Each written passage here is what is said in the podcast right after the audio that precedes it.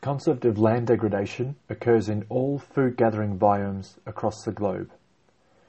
Remember that there are eight particular biomes that we have a look at in geography.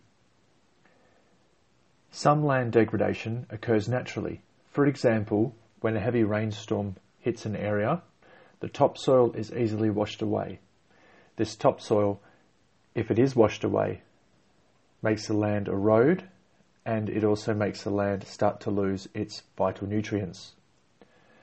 The most expensive degradation is caused by five main elements, and they all start with the word over. So the first one is overcultivation, and this is where we've got too many plant species being grown in one particular area. Second is overgrazing, where we have too many animals per square kilometre in a particular area. area. Overwatering, this is where too much water is used in order for plants to grow at a more rapid rate. Overloading with chemicals in terms of fertilizers and pesticides, and then overclearing.